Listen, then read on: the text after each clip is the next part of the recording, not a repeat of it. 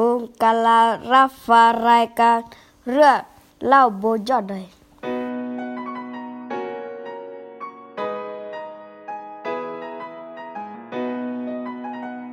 สวัสดีครับขอต้อนรับเข้าสู่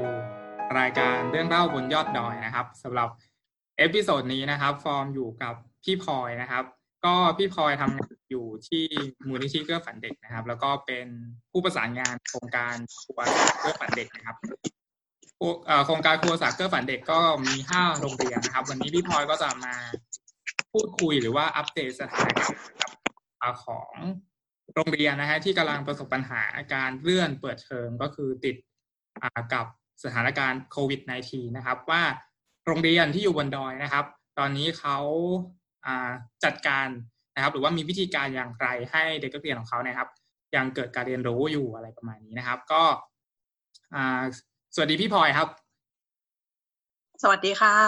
ครับ อ่า ก็เดี๋ยวให้พี่พลอยแนะนำตัวอีกหนึ่งครั้งแล้วกันนะครับ ก็อ่าเมื่อกี้นี้ฟอร์มได้แนะนำไปแล้วเดี๋ยวให้พี่พลอยแนะนำอีกหนึ่งรอบอย่างเป็นทางการครับ ได้ค่ะขอบคุณค่ะ ก็พี่ชื่ออ่าประพัฒสอนจำนงทรัพย์นะคะ ชื่อเล่นอ่าพลอยนะคะก็ตอนนี้รับหน้าที่เป็นผู้ประสานงานโครงการครัวอาสาเกื้อฝันเด็กนะคะ ก็ตอนนี้รับช่วงต่อมาทำโครงการอ่าตั้งแต่รุ่นที่เก้าแล้วก็รุ่นที่สิบนะคะ ก็วันนี้ก็มีโอกาสดีได้ได้มาแชร์ประสบการณ์เกี่ยวกับการจัดการเรียนการสอนในช่วงโควิด -19 นะคะที่ที่กำลังจะเกิดขึ้นว่ามีปัญหาอะไรบ้างในห้าโรงเรียนที่พบเจอในตอนนี้นะคะ ครับก็โครงการครูสาเกื้อฝันเด็ก รุ่นที่สิบเนี่ยจบไปแล้วนะครับ ก็คือหลังจากนี้จะเป็นรุ่นที่สิบเอ็ดซึ่งอาจจะมีการเปลี่ยนแปลงอะไรเดี๋ยวพี่พอจะลงรายละเอียดนะครับว่าเอ่อครูอาสารุ่นที่สิบเอ็ดนะครับ จะเปลี่ยนแปลงอย่างไรบ้างอะไร นะครับ เพราะว่าเนื่องจากมีสถานการณ์โควิด -19 ทีนี้อยากถามพี่พลอยว่าห้าโรงเรียนเนี่ยมีโรงเรียนอะไรบ้างครับ ที่อยู่ในโครงการครูอาสาของเราห้าโรงเรียนนะคะ ก็สำหรับโรงเรียนในตัวเชียงใหม่เนาะที่จังหวัดเชียงใหม่ก็จะมีโรงเรียนบ้านทุ่งจำเริงนะคะอ่าอยู่ที่อำเภออมก่อยจังหวัดเชียงใหม่ โรงเรียนที่สองก็จะเป็นโรงเรียนบ้านแม่ตะละเหนือนะคะอยู่อำเภอกัลยาณิวัฒนาจังหวัดเชียงใหม่อ่าโรงเรียนที่สามก็จะเป็นโรงเรียน บ้านห้วยปูนะคะอำเภอกัลยาณิวัฒนา เช่นกันนะจังหวัดเชียงใหม่ แล้วก็อ่ามีสองโรงเรียนจากจังหวัดแม่ฮ่องสอนนะคะ ก็โรงเรียนคือโรงเรียนบ้านห้วยแห้งนะคะอ่าอำเภอปางมะผ้า จังหวัดแม่ฮ่องสอน แล้วก็อีกโรงเรียนสุดท้ายก็จะเป็นโรงเรียนบ้านหวาโนอ่าอำเภอขุนยวม จังหวัดแม่ฮ่องสอนค่ะอ่านะก็จะมีอยู่ที่เชียงใหม่สามโรงเรียนนะพี่ ใช่ค่ะสามโรงเรียนอ่า แล้วก็อยู่ที่แม่ห้องสอนนะครับสองโรงเรียนนะฮะต้องบอกคุณผู้ฟังตอนนี้นะครับว่าเราอัดแบบออนไลน์นะครับ เพราะฉะนั้นอาจจะมีอ่าสัญญาณเสียงที่ที่อ่าด้อยคุณภาพไปนิดหนึ่งนะก็ต้องขออภัยด้วยนะครับ เพราะว่าเราอยู่ห่างไกลนะครับ คือตอนนี้พี่พลอยอยู่ที่เชียงใหม่นะครับใช่ค่ะ ใช่อ๋อก็คืออยู่ที่สำนักงานนะครับสำนักงานของใช่ค่ะสำนักงานก็คืออยู่ที่เชียงใหม่นะ ทีนี้ก็อยากชวนพี่พลอยคุยแบบนี้ครับว่าอ่าสถานการณ์โควิด -19 เนี่ยครับแน่นอนว่าโรงเรียนบนดอยเนี่ยนะครับ มีเด็กนักเรียนค่อนข้างที่จะน้อย หรือว่าเป็นโรงเรียนขนาดเล็กใช่ไหมครับ เมื่อเทียบกับอ่าใช่ค่ะกราบอ่าที่มีเด็กใช่ค่ะคนหนึ่งพันคนอะไรแบบนี้นะครับ แต่ว่าโรงเรียนที่อยู่บนดอยเนี่ยฮะก็จะส่วนมากเนี่ยเด็กจะประมาณห้าสิบหกสิบคน หรือว่าอย่างมากสุดเลยเนี่ยก็ประมาณเก้าสิบคนหรือหนึ่งร้อยคนใช่ไหมฮะยังเป็นโรงเรียนขนาดเล็กใช่ค่ะ ปอก็เลยใช่ค่ะประมาณนี้แหละค่ะอ่าครับปอก็เลยอยากชวนพี่พลอยคุยว่า โรงเรียนที่อยู่ในโครงการครูอาสาเกื้อฝันเด็กนะครับ ช่วงที่มีการเลื่อนเปิดเทอมหรือว่าอ่ากระทรวงได้มอบหมายงานให้คุณครูในช่วงเลื่อนเปิดเทอมเนี่ยนะครับเขามีการจัดการอย่างไรบ้างอะไรเงี้ยครับ อยากให้พี่พลอยช่วยแชร์ ในฐานะที่พี่พลอยเป็นผู้ประสานงานกับคุณครูแต่ละโรงเรียนนะครับค่ะก็จากสถานการณ์นะคะ ที่ช่วงที่ผ่านมาเนาะอ่า หลังจากที่ทางสพทเองได้มีการปรับรูปแบบการจัดการเรียนการสอนในช่วงสองเดือนนี้นะคะสำหรับเดือนพฤษภาคม แล้วก็เดือนมิถุนายนสำหรับทดลองการจัดการเรียนการสอนทางไกลเนี่ยก็ทางสพทก็ได้ให้เขตพื้นที่นะคะ แต่ละเขตพื้นที่เนี่ยสั่งการมาที่โรงเรียนเนาะในการที่จะให้ทำอ่าแบบสำรวจเนาะความต้องการการจัดการเรียนการสอนทางไกลสำหรับ ผู้ปกครองนะคะ โดยโดยคุณครูเนี่ยจะเข้าไปสำรวจแต่ละพื้นที่ของที่ตัวเองปฏิบัติหน้าที่อยู่เนาะก็จะเป็นแบบสำรวจที่เป็นการแบบเป็นแบบสำรวจที่จะให้ผู้ปกครองได้ได้แจ้งชื่อ หรือว่าสำรวจความพร้อมที่จะจัดการเรียนการสอนแบบทางไกลว่าแต่ละบ้านหรือว่าแต่ละพื้นที่เนี่ยมีความพร้อมแค่ไหน แล้วก็สรุปข้อมูลไปให้ทางเขตพื้นที่การศึกษานะคะเพื่อที่จะจัดเตรียมการจัดการเรียนการสอนให้กับ นักเรียนต่อไปอะค่ะ ก็คือนักเรียนจะต้องเรียนกับ DLTV ใช่ไหมครับ ใช่ค่ะใช่อ่าก็ DLTV เป็นหลักครับ เหมือนที่ทุกคนได้รับทราบข่าวสารนะครับ ว่าเด็กๆทั่วประเทศต้องเรียน DLTV บนดอยก็ต้องเรียน DLTV เหมือนกันนะครับ แต่ว่าบนดอยก็จะมีความยากลำบากนิดหนึ่งเพราะว่าบางบ้านเนี่ยนะฮะก็ไม่มีกล่องรับสัญญาณใช่ไหมครับ หรือว่าบางบ้านก็ใช่ค่ะใช่อะไรประมาณนี้นะครับ แล้วก็บางบ้านเนี่ยนะฮะมีทีวีเครื่องเดียวนะครับทำให้เด็กๆ ไม่สามารถที่จะดูทีวีพร้อมกันได้เนาะสำหรับคนที่บางบางคนเป็นครอบครัวใหญ่อะไรอย่างนี้มีพี่น้องกันหกคน ก็อาจจะดูพร้อมกันไม่ได้ทีนี้พี่พลอยพอทราบข่าวไหมครับว่าโรงเรียนแต่ละโรงเรียนเขามีวิธีการจัดการอย่างไรบ้างอะไรเงี้ยหลังที่เขาไปสำรวจความพร้อมมาแล้วว่าเด็กนักเรียนของเขามีความไม่พร้อมอย่างไรอะไรเงี้ยครับ หลังจากนั้นเขาได้ทำอะไรต่ออีกบ้างครับ ค่ะ ก็จากที่ทำแบบสำรวจเนาะทางโรงเรียนก็ได้ข้อสรุปแล้วก็เห็นเห็นทิศทางในการทำงานในช่วงระหว่างสองเดือนนี้นะคะสำหรับนักเรียนที่อยู่ในเขตพื้นที่ของตัวเองนะคะก็สำหรับโรงเรียนแรกโรงเรียนบ้านห้วยปูก่อนเนาะโรงเรียนบ้านห้วยปูอำเภอกระยาณิวัฒนาจังหวัดเชียงใหม่เนาะก็จริง ๆ ในระบบการจัดการในโรงเรียนเนี่ยเนื่องจากว่าในโรงเรียนไม่สามารถดู DLTV ได้เนื่องจากทั้งกล่องรับสัญญาณ หรือว่าตัวสัญญาณ Wi-Fi ที่จะดูออนไลน์ก็ไม่สามารถดูได้เนาะทางโรงเรียนก็คือให้มีการเตรียมแบบฝึกหัดในภาคเรียนที่หนึ่งอะค่ะปีการศึกษา2563 เนี่ย เป็นแบบฝึกหัดสำเร็จรูปที่จะเตรียมให้นักเรียนช่วงเปิดเทอมเนี่ยช่วงหนึ่งกรกฎาแต่ว่า เตรียมเตรียมสื่อให้พร้อมก่อน เป็นการแจกนักเรียนล่วงหน้าเลยค่ะ ให้ทำตรงนี้ ก็คือโดยก็จะแจก เป็นใช่ค่ะ ก็คือเป็นเป็นเอกสารใน DLTV ใช่ไหมครับ คือปิ้นออกมาให้เด็กเอ่อจะเป็นจะเป็นหนังสือค่ะ หนังสือสำเร็จรูปแบบเรียนเลยค่ะอ๋อครับ ค่ะ เพราะว่าเนื่องจากโรงเรียนเขาเข้าเข้าดูไม่ได้เนาะแล้วก็มันจะมีปัญหาเรื่องของการที่จะต้องพิมพ์ใบงาน ก็ทำให้มีความยากลำบากตรงนี้ค่ะ ทางผู้ในการก็คือแก้ปัญหา ในการที่ให้นักเรียนเรียนไปก่อน จากแบบฝึกหัดล่วงหน้าเนี่ยแหละค่ะ อ๋อ ก็คือค่ะค่ะ โดยโดยจะให้นักเรียนแต่ละหมู่บ้านนะคะมารับมารับสื่อแบบเรียนเนี้ยที่โรงเรียนเป็นรายสัปดาห์ แล้วก็นำมาส่งเป็นรายสัปดาห์ แล้วก็เพื่อเป็นการดูว่านักเรียนเนี่ยมีการทำงานเป็นยังไงบ้าง มีปัญหาหรือติดขัดยังไง ก็บางทีอาจจะมีผู้ปกครองมาร่วมด้วยอะค่ะ ก็คือเข้ามารับแทนบ้างก็ประมาณตอนนี้หกสิบเปอร์เซ็นแล้วนะคะ ที่ที่โรงเรียนได้จัดการแบ่ง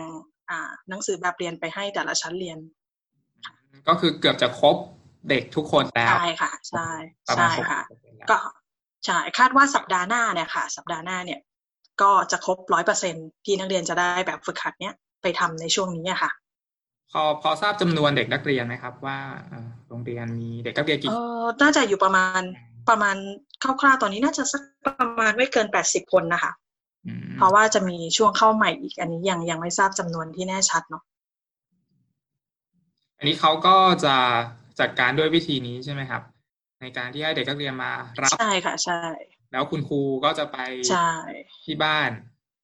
ไปช่วยสอนอะไรอย่างนี้ใช่ไหมใช่ใช่ค่ะ อันนี้ก็เป็นวิธีการแก้ปัญหาใช่ในการที่แล้วก็เราไม่สามารถที่จะออนไลน์ได้ใช่ไหมครับเขาไม่สามารถที่จะออนไลน์ได้ ใช่ค่ะ ออฟไลน์อย่างเดียวเลยอะไรอย่างนี้ใช่ไหมครับออฟไลน์เลย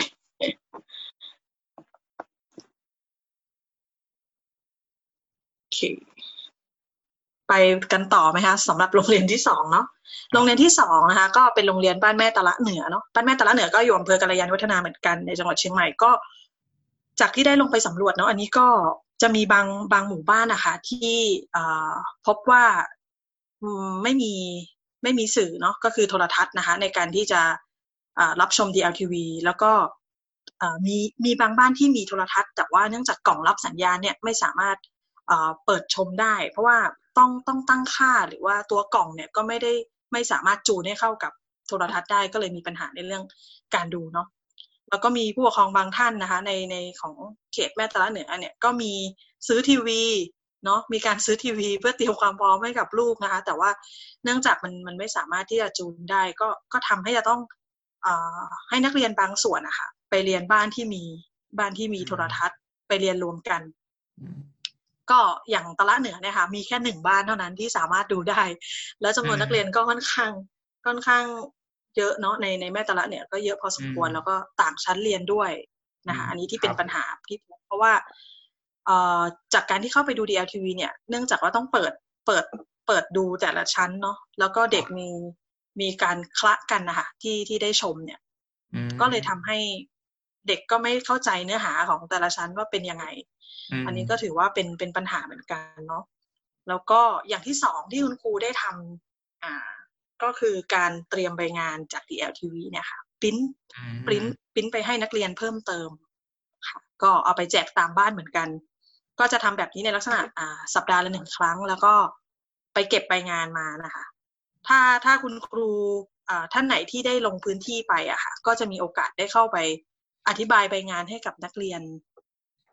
ในในหมู่บ้านที่ตัวเองรับผิดชอบอะค่ะ ก็จะเป็นจะเป็นโอกาสดีให้กับนักเรียนแต่ว่า ก็จะมีผู้ปกครองบางท่านนะคะที่ที่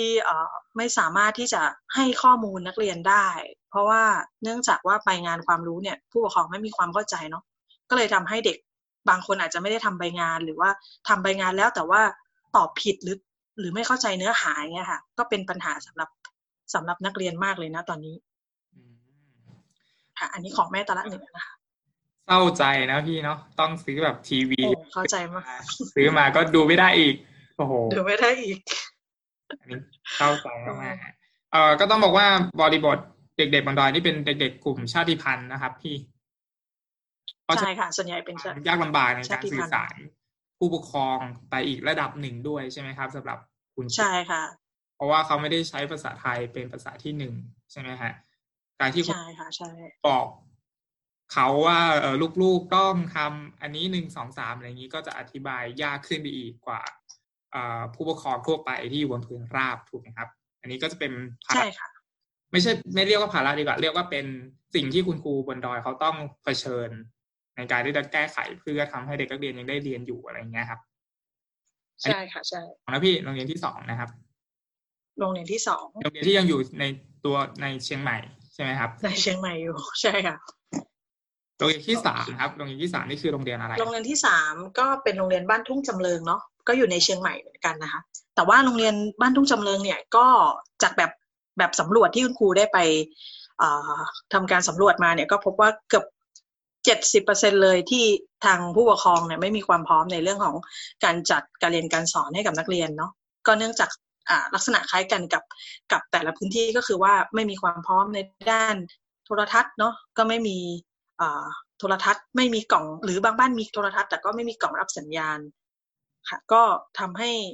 ไม่สามารถไม่สามารถเข้าถึงการดู DLTV ได้ แต่ว่าก็จะมีบางบ้านนะคะประมาณ 30%เนี่ยที่สามารถเข้าดู DLTV ได้ แต่ว่านักเรียนเนี่ยจะต้องไปเรียนรวมกันประมาณ 3-5 คนนะคะต่อบ้าน พื่อรับชม DLTV แล้วก็ทางบ้านทุ่งจำเริงเนี่ยคุณครูก็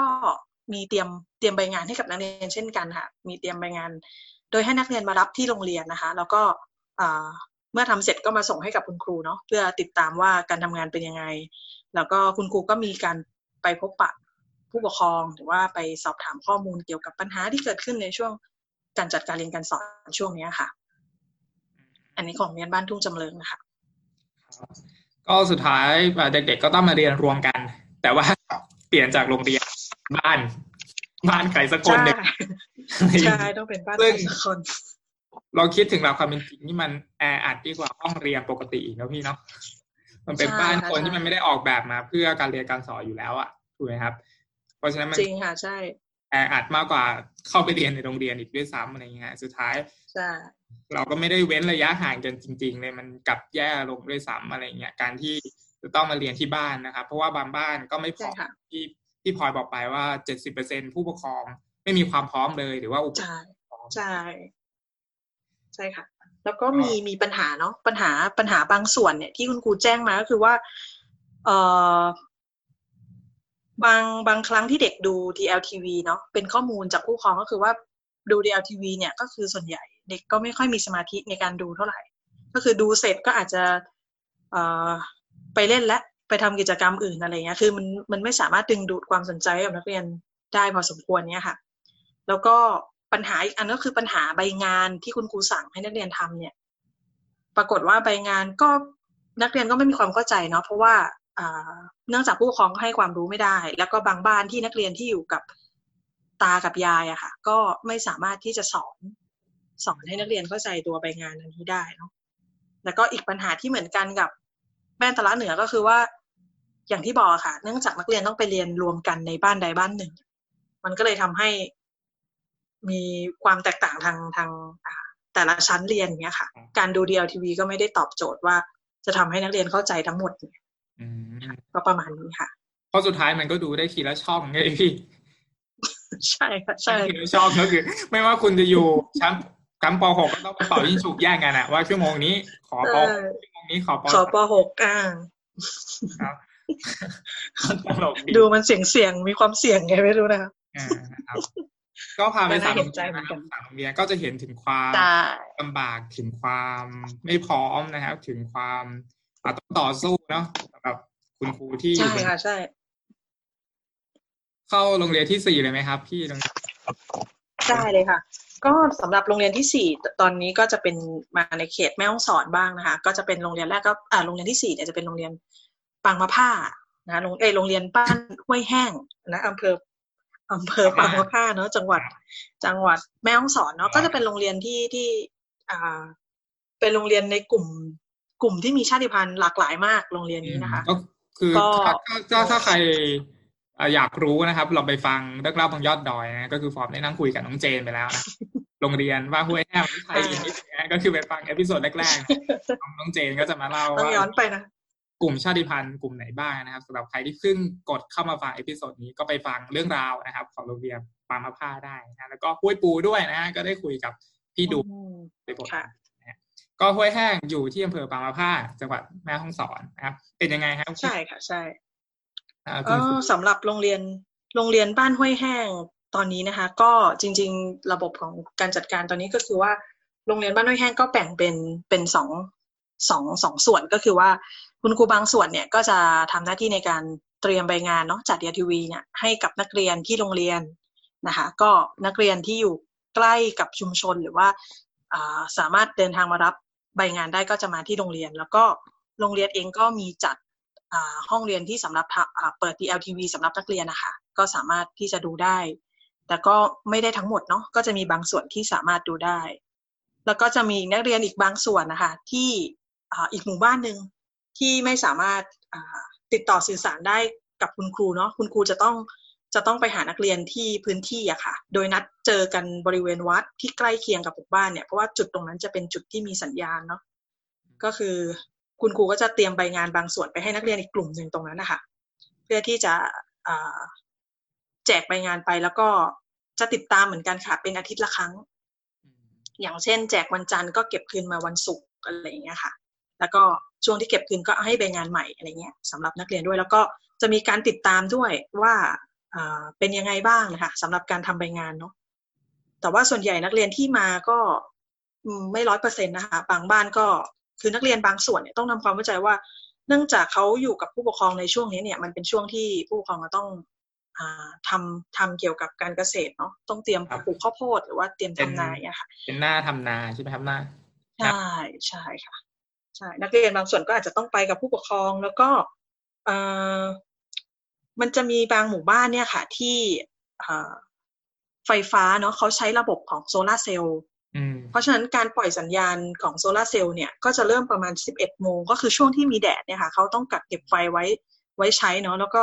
จริง ๆ ถ้าจะให้ดู DLTV เนี่ยมันก็เป็นไปได้ยากนะคะที่จะจะจัดเวลาในการมาดูอย่างเงี้ยค่ะ คือเป็นเป็นเป็นไปได้น้อยมาก แล้วก็ทำให้นักเรียนไม่เขาเรียกไงคะไม่ไม่สามารถทำความเข้าใจ ตัวแบบฝึกหัดได้ร้อยเปอร์เซ็นต์นะคะก็นี่คือห้วยแห้งใช้โซลาเซลล์นะครับ อันนี้ยังมีคือโรงเรียนก่อนหน้านี้ยังมีไฟฟ้าเข้าถึงใช่ไหมครับ ส่วน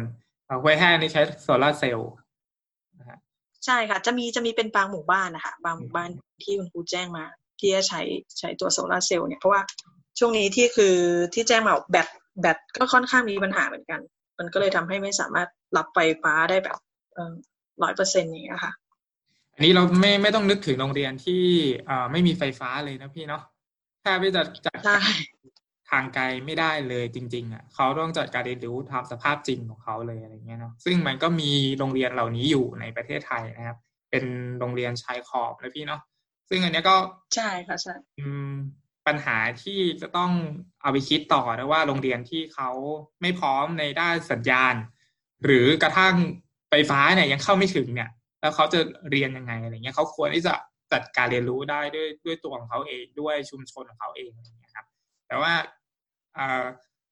ด้วยนโยบายด้วยอะไรอย่างนี้เนาะก็ก็อยากให้ทุกคนมัน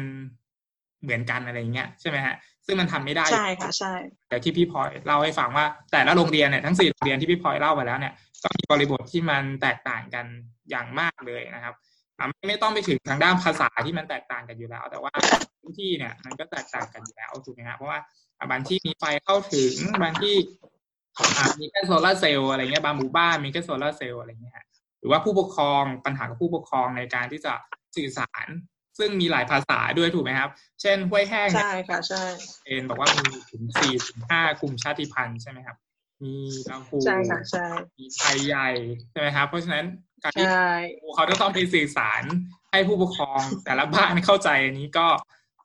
ก็อยากเป็นกำลังใจให้คุณครูนะครับ ในการที่จะสื่อสารกับผู้ปกครองที่เป็นกลุ่มชาติพันธุ์นะครับ โรงเรียนสุดท้ายครับพี่พลอย โอเคค่ะโรงเรียนสุดท้ายก็น่าจะคุ้นเคยดีนะคะสำหรับครูฟอร์มเนาะก็คือโรงเรียนสุดท้ายก็เป็นโรงเรียนบ้านหวานโนค่ะโรงเรียนบ้านหวานโนนี่ก็เอ่อจากที่ได้ทำการสำรวจเนาะก็พบว่ามีมีทั้งหมดอ่าแปดครอบครัวนะคะ อันนี้ทั้งทั้งอ่าหมู่บ้านใกล้เคียงนะ พบว่าแปดครอบครัวเนี้ยสามารถที่จะดู DLTV ได้ ก็ถือเป็นเป็นโอกาสที่ดีสำหรับนักเรียนบ้านใกล้อะค่ะ ที่จะสามารถ เข้าไปดูกับกับครอบครัวที่เขามีโทรทัศน์ในการที่จะรับชมได้ก็เป็นเป็นช่องทางหนึ่งนะคะ ก็จากที่ได้สอบถามมาเนี่ยก็จะมีนักเรียนที่ใกล้โรงเรียนนะคะ ที่ไม่สามารถดู DLTV ได้เนื่องจากกล่องรับสัญญาณอย่างที่บอกว่ามันบางบ้านเป็นบีเป็นแบบว่า PSI เนาะมันมันไม่สามารถเปิดเข้าไปตั้งค่าแล้วก็เชื่อมต่อดูได้ ก็จะมาเรียนที่ห้องยูโซ ห้องยูโซเน็ตที่โรงเรียนบ้านหวานก็จะเป็นอีกช่องทางเลือกหนึ่งค่ะให้กับนักเรียนเหมือนกัน ก็จากปัญหาที่พบเนี่ยทั้งคุณครูหรือว่าทางพอที่แจ้งมาก็คือว่าผู้ปกครองบางบ้านเนี่ยยังไม่ไม่รู้เลยว่า DLTV คืออะไรทำไมจะต้องดูใช่ค่ะ เขาไม่ทราบเลยว่าจะต้องทำไมถึงต้องดูทำไมคุณครูถึง เอ่อต้องต้องอ่าเขาไปเรียนไม่ได้ครับเขาไม่สามารถ ไม่เข้าใจก็เป็นเป็นปัญหาเหมือนกันทั้งคุณครูหรือว่าพอก็ต้องไปอธิบายให้ผู้ปกครองทำความเข้าใจอะว่า ช่วงนี้เป็นการทดลองในการเรียนเนาะแล้วก็บางบ้านเนี่ยคุณครูก็อาจจะต้องไปปรับหรือไปช่วยดูสัญญาณให้ด้วยว่ามันสามารถเข้าไปดูได้ไหมหรือช่วยตั้งค่ากล่องไอ้รับสัญญาณเนี่ยค่ะ เพื่อที่จะให้นักเรียนได้ดู DLTV ได้ แล้วก็มี ผู้ปกครองบางกลุ่มก็ก็อยากให้โรงเรียนเปิดเทอมแล้วเนาะเพราะว่าเนื่องจากคือเขาก็ไม่สามารถดูแลนักเรียนได้เต็มเต็มร้อยนะคะ เพราะว่าเนื่องจากว่าคือถ้าสมมติปล่อยให้นักเรียนอยู่บ้านก็ก็ไม่รู้ว่านักเรียนจะดู DLTV ได้ได้เข้าใจไหมหรือว่าจะใช้เวลาส่วนใหญ่ไปกับไปกับการทำอะไรเขาก็ไม่ไม่ได้วางใจตรงนั้นนะคะแล้วก็มีปัญหาเรื่องของการทำใบงาน ใบงาน อันนี้คุณครูก็เตรียมเตรียมมาให้เหมือนกัน เป็นใบงานจาก DLTV เหมือนกัน อย่างอย่างทุกโรงเรียนนะคะ ที่ใช้เป็นใบงานนี้ก็นักเรียนก็ตอบผิดผิดถูกถูกไม่เข้าใจเนื้อหาเหมือนกัน คือทำให้ให้พอให้ส่งเนาะแต่ไม่ไม่ได้ทำความเข้าใจแล้วก็คุณครูก็จะใช้โอกาสนี้ในการที่จะไปพูดคุยผู้ปกครองช่วงที่ไปเป็นสัปดาห์ละครั้งอะค่ะ คุณครูจะไปพบแล้วก็เก็บใบงานอย่างที่อย่างที่แต่ละโรงเรียนทำก็คือ เก็บใบงานเก่ามาเพื่อตรวจ แล้วก็ให้ใบงานใหม่สำหรับนักเรียนเนาะ แล้วก็ช่วงนี้ก็จะเป็นการที่โรงเรียนได้เตรียมความพร้อมค่ะสำหรับการที่จะมีทางเขตพื้นที่การศึกษาเข้ามานิเทศด้วยก็ค่ะคือเป็นการสุ่มโรงเรียน สุ่มโรงเรียนมานิเทศ แต่ว่าเอ่อใช่ค่ะ ทางนโยบายข้างบนบอกว่าเพียงแค่ทดลองเฉยๆแต่ว่าใช่ที่พี่พลอยเล่าอันนี้คือแบบจริงจังมากเลยนะพี่มีทำประมาณใช่ใช่ เกตทำโอ้โอ้โห คุณครูก็อย่างที่พี่พลอยบอกไปก็คือว่าค่ะมันเป็นช่วงที่เอ่อจริง ๆ ก็หลาย ๆ ครอบครัวก็ต้องทำงานนะครับ เพราะฉะนั้นเขาต้องเอ่อส่งลูกๆ เนี่ย ไปโรงเรียนถูกไหมฮะก็คือคืใช่อค่ะใช่คือพื้นที่ในการดูแลลูกหลาน เพราะว่าเอ่อคุณพ่อคุณแม่เนี่ยต้องไปทำทำงานใช่ไหมครับ หรือว่าถ้าในชีวิตอ่าปกติของ ชาวบ้านที่อยู่ก่อนเนี่ยก็จะอยู่กับตากับยายใช่ไหมครับ คนหนุ่มสาวเนี่ยใช่ค่ะออกจากหมู่บ้านไปทำงาน เพราะฉะนั้นเด็กๆ ก็จะอยู่กับคุณตาคุณยาย ซึ่งอ่าคุณตาคุณยายก็คงมาจัดกระบวนการเรียนรู้อะไรให้ลูกหลานได้ลำบากอะไรเงี้ยฮะโดยได้แต่นั่งเฝ้า ได้แต่นั่งเฝ้าว่าเออดูดูลูกดูใช่ดูอะไรใช่ก็ไม่รู้เหมือนกันอะไรเงี้ย หรือว่าเด็กงงเด็กก็ไม่รู้จะถามใครเหมือนกันเพราะหันไปก็เจอคุณเจอยายตัวเอง ซึ่งก็ ไม่ได้เข้าใจเนื้อหาอยู่แล้วอะไรเงี้ย แล้วก็ไม่รู้จะถาใช่มค่ะใช่แล้วก็เอาความน่าความน่าเป็นห่วงอีกก็คือว่าอ่าเด็กๆเนี่ยครับ บางคนเนี่ยที่มีฐานะค่อนข้างที่จะยากจนนะครับ ก็เอ่อต้องมากินอาหารกลางวัน ต้องต้องมารับประทานอาหารกลางวันที่โรงเรียนอะไรเงี้ย เพราะฉะนั้นมันมีช่วงเวลาที่มันปิดเทอมนานมากขึ้นทำให้ทำให้อ่าบางครอบครัวที่ มีทรัพยากรในการดูแลในการกินอะไรเงี้ยหุงหุงหาอาหารอะไรเงี้ยไม่พออะไรเงี้ยก็ต้องเพิ่มภาระตรงนี้ขึ้นเพราะว่าจากเดิมที่เด็ก ๆ มื้อกลางวันก็คือมากินที่โรงเรียนใช่ไหมครับ ก็กลายเป็นว่าเขาก็ใช่ค่ะบ้านอะไรเงี้ย อันนี้มีมีปัญหาบ้างไหมครับ คุณครูแบบมีชาววงชาวเอ่อบ้างไหมฮะจากอันนี้ส่วนใหญ่ที่ที่ถามมาเนาะก็ก็ยังไม่ได้เจอปัญหานะคะ ตรงนี้เพราะว่าส่วนใหญ่นักเรียนที่มาก็คือแค่มารับไปงานเนาะแค่มารับไปงานแล้วก็เอากลับไปทำ คือไม่ไม่ได้มีว่าจะต้องเตรียมอาหารหรือว่าอะไรให้กับนักเรียนค่ะยังไม่ได้ยังไม่ได้แบบบ่นอะไร ตรงนี้มาให้แบบใช่ใช่ค่ะใช่ไหมครับใช่มีแค่ว่าอยากให้เปิดเทอมไวอยากให้เปิดเทอมไวๆเพราะเพราะจะได้เอาลูกมาฝากไว้ที่โรงเรียนอะไรอย่างงี้ใช่ไหมๆฮะใช่พ่อแม่จะได้ไปทำงานใช่เต็มที่ไปทำงานอืมก็ฟังฟังพี่นานพลอยเกินไปแล้วฟังฟังพี่พลอยครับมานะครับ ก็เออฟอร์มก็รู้สึกว่าโรงเรียนมันควรจะเปิดได้แล้ว ในบางโรงเรียนที่เป็นโรงเรียนขนาดเล็ก เช่นแบบโรงเรียนห้าสิบคน อย่างเช่นแบบบ้านวานโนนะครับอ่ามีด้วยกันแปดคนแปดคนนี่ห้องใหญ่มากๆเลยนะพี่ คือสามารถที่จะจัดโต๊ะไปอยู่คนละมุมห้องได้เลยอะแล้วลองลองลองใช้พื้นที่เยอะที่พี่พลอยเล่าให้ฟังก็คือว่า อ่า ที่บ้านมีทีวีอยู่เครื่องเดียว แล้วบ้านเนี่ยลองลองนึกสภาพบ้านบนดอยก็จะเป็นบ้านหลังเล็กๆใช่ไหมฮะ แล้วก็ไปดูกันแบบ หกเจ็ดคนอะไรเงี้ยไปกินอยู่แบบนั้นอะ มันเพิ่มความเสี่ยงมากกว่าเรียนด้วยซ้ำอะไรเงี้ย หรือกระทั่งคุณครูคุณครูที่จะต้องไปบ้านเด็กใช่ไหมครับเหมือนที่พี่พลอยบอกว่าจะต้องไปติดตามเด็กเอาเอกสารไปให้ไปทำความเข้าใจเนี่ย เราไม่รู้เลยว่าคุณครูเหล่านั้นเนี่ยเดินทางไปที่ไหนกันมาบ้าง แล้วอย่างที่พี่พลอยเล่าก็คือใช่ค่ะที่บ้านเนี่ย ก็จะเจอคุณตาคุณยาย ซึ่งเป็นกลุ่มเสี่ยงใช่ไหมครับ คนที่อายุเยอะแล้วก็ใช่ค่ะใช่อย่างเงี้ยมันก็รู้สึกว่ามันดูย้อนแย้งกันยังไงไม่รู้สำหรับแต่ละ พื้นที่อะไรเงี้ยแต่เราเข้าใจว่าถ้ามันเป็นโรงเรียนขนาดเด็กพันคนที่ในห้องมีห้าสิบคนอะไรเงี้ยมันก็อาจจะเปิดปกติไม่ได้อะไรเงี้ยแต่สำหรับโรงเรียนขนาดเล็กโรงเรียนที่อยู่บนดอยอะไรเงี้ยเขาหน่าที่จะจัดกระบวนการเรียนรู้ของเขาได้เองอะไรเงี้ยก็ฟังจากที่พี่พลอยเล่าซึ่งจากค่าโรงเรียนเนี้ยเขาก็พยายามอยู่ถูกไหมครับพยายามที่จะจัดการเรียนรู้ในในบริบทของเขาในในส่วนที่เขาสามารถที่จะทำได้ แต่แค่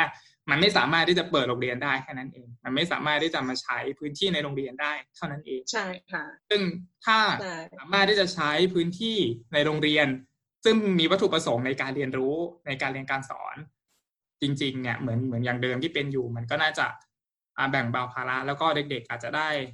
มีบรรยากาศสภาพแวดล้อมที่อาจจะดีกว่าไปอยู่บ้านหนึ่งคน อัดกันหกคน แล้วมีทีวีเครื่องเดียวอะไรเงี้ยใช่ไหมครับ อันนั้นเสี่ยงกว่าเยอะเลยใช่ก็ฟังจากที่พี่พลอยก็พี่พลอยมีมีมีอะไรมีประเด็นอะไรจะเสริมอีกไหมครับสำหรับอ่าเรื่องราวของแต่ละโรงเรียนที่พี่พลอยได้ไปประสานงานมาอ่าจริงๆที่เท่าที่พี่ดูเนาะสำหรับการการได้ได้พูดคุยกับผอหรือว่าคณะคุณครูนะคะก็จริงก็พบว่าทั้งห้าโรงเรียนเนี่ย ปัจจัยหลักเนี่ย พี่จากที่พี่ดูเนี่ย อันนี้จากจากในมุมมองของพี่เองเนาะพี่คิดว่า มันมีสามเรื่องหลักๆ ที่ต้องทำความเข้าใจเป็นเป็นอย่างมากก็คือหนึ่งก็คือเรื่องของอการสื่อสารเนาะคือเนื่องจากมันมันเป็นการสื่อสารทั้งภายในโรงเรียนพอคุณครู คุณครูก็ต้องไปส่งต่อผู้ปกครองแล้วก็นักเรียนด้วยนะคะมันค่อนข้างที่จะต้องจะต้องทำความเข้าใจหรือว่าศึกษาข้อมูลมาพอสมควรเลยเพื่อที่จะอธิบายหรือว่าทำความเข้าใจให้ตรงกันเนาะเพื่อที่จะได้ไม่เกิด ไม่เกิดปัญหาในระหว่างทาง หรือความเข้าใจผิดอย่างเงี้ยค่ะ พี่คิดว่าเรื่องของการสื่อสารเนี่ยเป็นสิ่งสำคัญ อย่างที่สองเนี่ยความเข้าใจในบริบทจริง ในบริบทในบทในบริบทจริงของพื้นที่แต่ละพื้นที่เนาะคืออย่างที่บอกอะค่ะ เนื่องจากมันเป็นบนดอยเนาะบนดอยเราก็ต้องรู้อยู่แล้วว่าพื้นฐานของการที่จะรับข้อข้อมูลหรือว่าการที่จะมี สื่ออิเล็กทรอนิกส์อะไรต่างๆอะค่ะที่จะไปช่วยเขาตรงนี้มันมันก็มีโอกาสน้อย พี่ก็เลยคิดว่าจริง ๆ ถ้าเราทำความเข้าใจในแต่ละพื้นที่เนี่ย โดยที่คุณครูหรือว่าพอเนี่ยทำอยู่แล้ว แต่ว่ามันเป็นความเข้าใจที่ตรงกันในกับผู้ปกครองเนี่ย มันก็จะส่งผลต่อการแก้ปัญหาอ่าอันนี้คือข้อที่สามการแก้ปัญหาที่ลงตัวเนาะคือบางบางโรงเรียนเนี่ยอย่างอย่างเช่นห้วยปูเนี่ยอย่างที่บอกว่าไม่สามารถที่จะดูเดียวทีวีได้ แต่ว่าก็ ก็เปลี่ยนมาเป็นการทำแบบฝึกหัดที่จะเตรียมพร้อมสำหรับการการเรียนช่วงวันที่หนึ่งกรกฎาเนี่ยค่ะมันก็เป็นจริง ๆ มันก็เป็นการเปิดโอกาสให้นักเรียนได้เรียนรู้ในช่วงสองเดือนนี้อย่างเต็มที่เนาะสำหรับพี่คิดว่า แล้วก็มันก็ไม่ได้มีผิดหรือถูกที่จะบอกว่าวิธีการที่ทำอยู่มันดีหรือไม่ดีแต่ว่า มันก็เป็นวิธีการที่ช่วยให้นักเรียนได้มีกิจกรรมในช่วงระหว่างเนี้ยให้เขาได้ทำให้เขาได้ทำแล้วก็ อีกสิ่งหนึ่งคิดว่าอาจจะต้องติดตามเนาะเป็นเป็นเป็นโอกาสดีสำหรับคุณครูด้วยสำหรับพี่เนาะที่คิดว่าการการเข้าไปถึงนักเรียน แล้วก็ทำความเข้าใจผู้ปกครองในแต่ละพื้นที่ หรือเป็นการเยี่ยมบ้านก็ได้ค่ะ มีประเด็นเรื่องของการเยี่ยมบ้านเข้ามา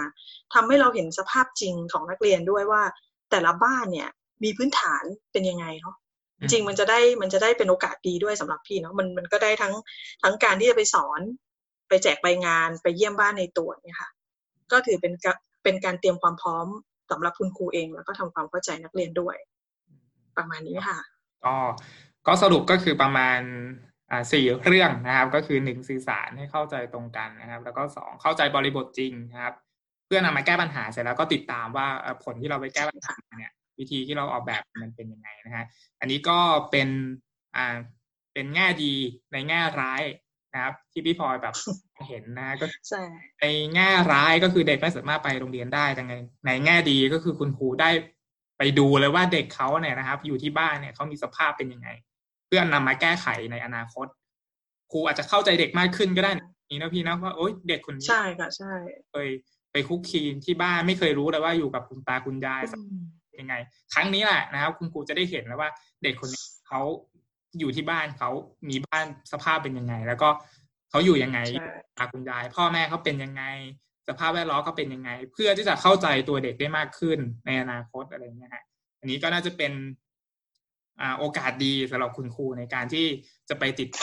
เด็กในช่วงนี้ก่อนที่จะเปิดเทอมจริง ๆ เราหวังว่าจะเปิดเทอมจริงๆหนึ่งกรกฎานี้นะครับ ก็คือเปิดเทอมปกติ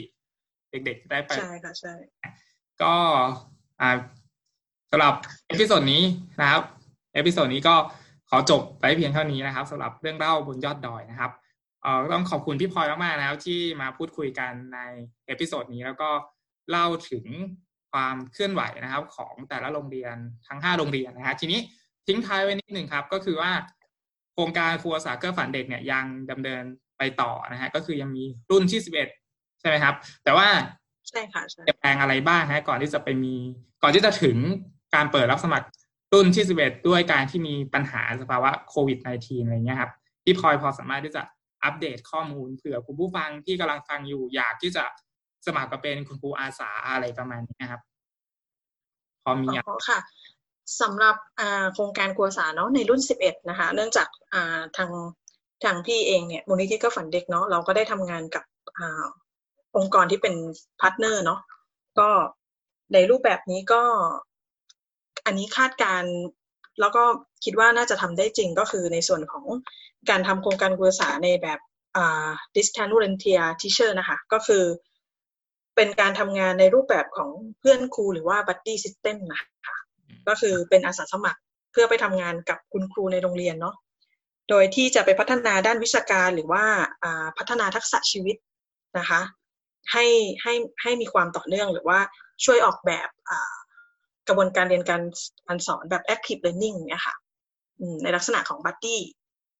คุณครูอะค่ะก็อันนี้นี่ฟอร์มก็กำลังทำอยู่กับโรงเรียนบ้านวานโนฮะก็เดี๋ยวฟอร์มจะมาเล่าในใน episode ถัดไปว่าฟอร์มทำอะไรไปบ้างอะไรเงี้ย เป็นลองทดลองเป็นแบบวานโนโมเดลอะไรเงี้ยครับ ว่า